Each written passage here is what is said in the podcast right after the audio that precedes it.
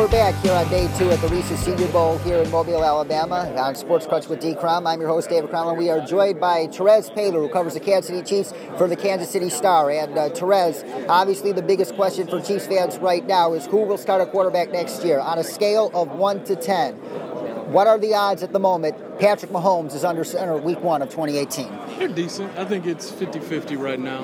The offers need to be right for Alex. If they're right, they'll obviously make the move, but if not, I think they don't have any problem holding on to Alex Smith. He's coming off a terrific season. Patrick Mahomes is outstanding insurance for him, so I put it at 50-50 right now.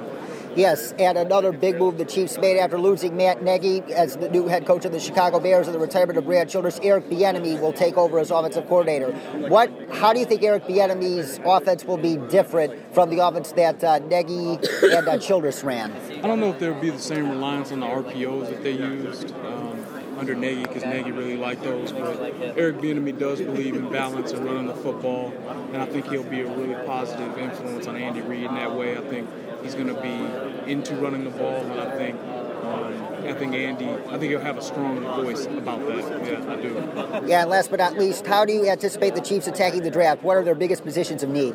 Yeah, I think they got to upgrade the defense at every level. I think offensive line and defense at every level, all those positions, every last one of them needs to be fortified. So they need to just take the best available player at each round at those positions.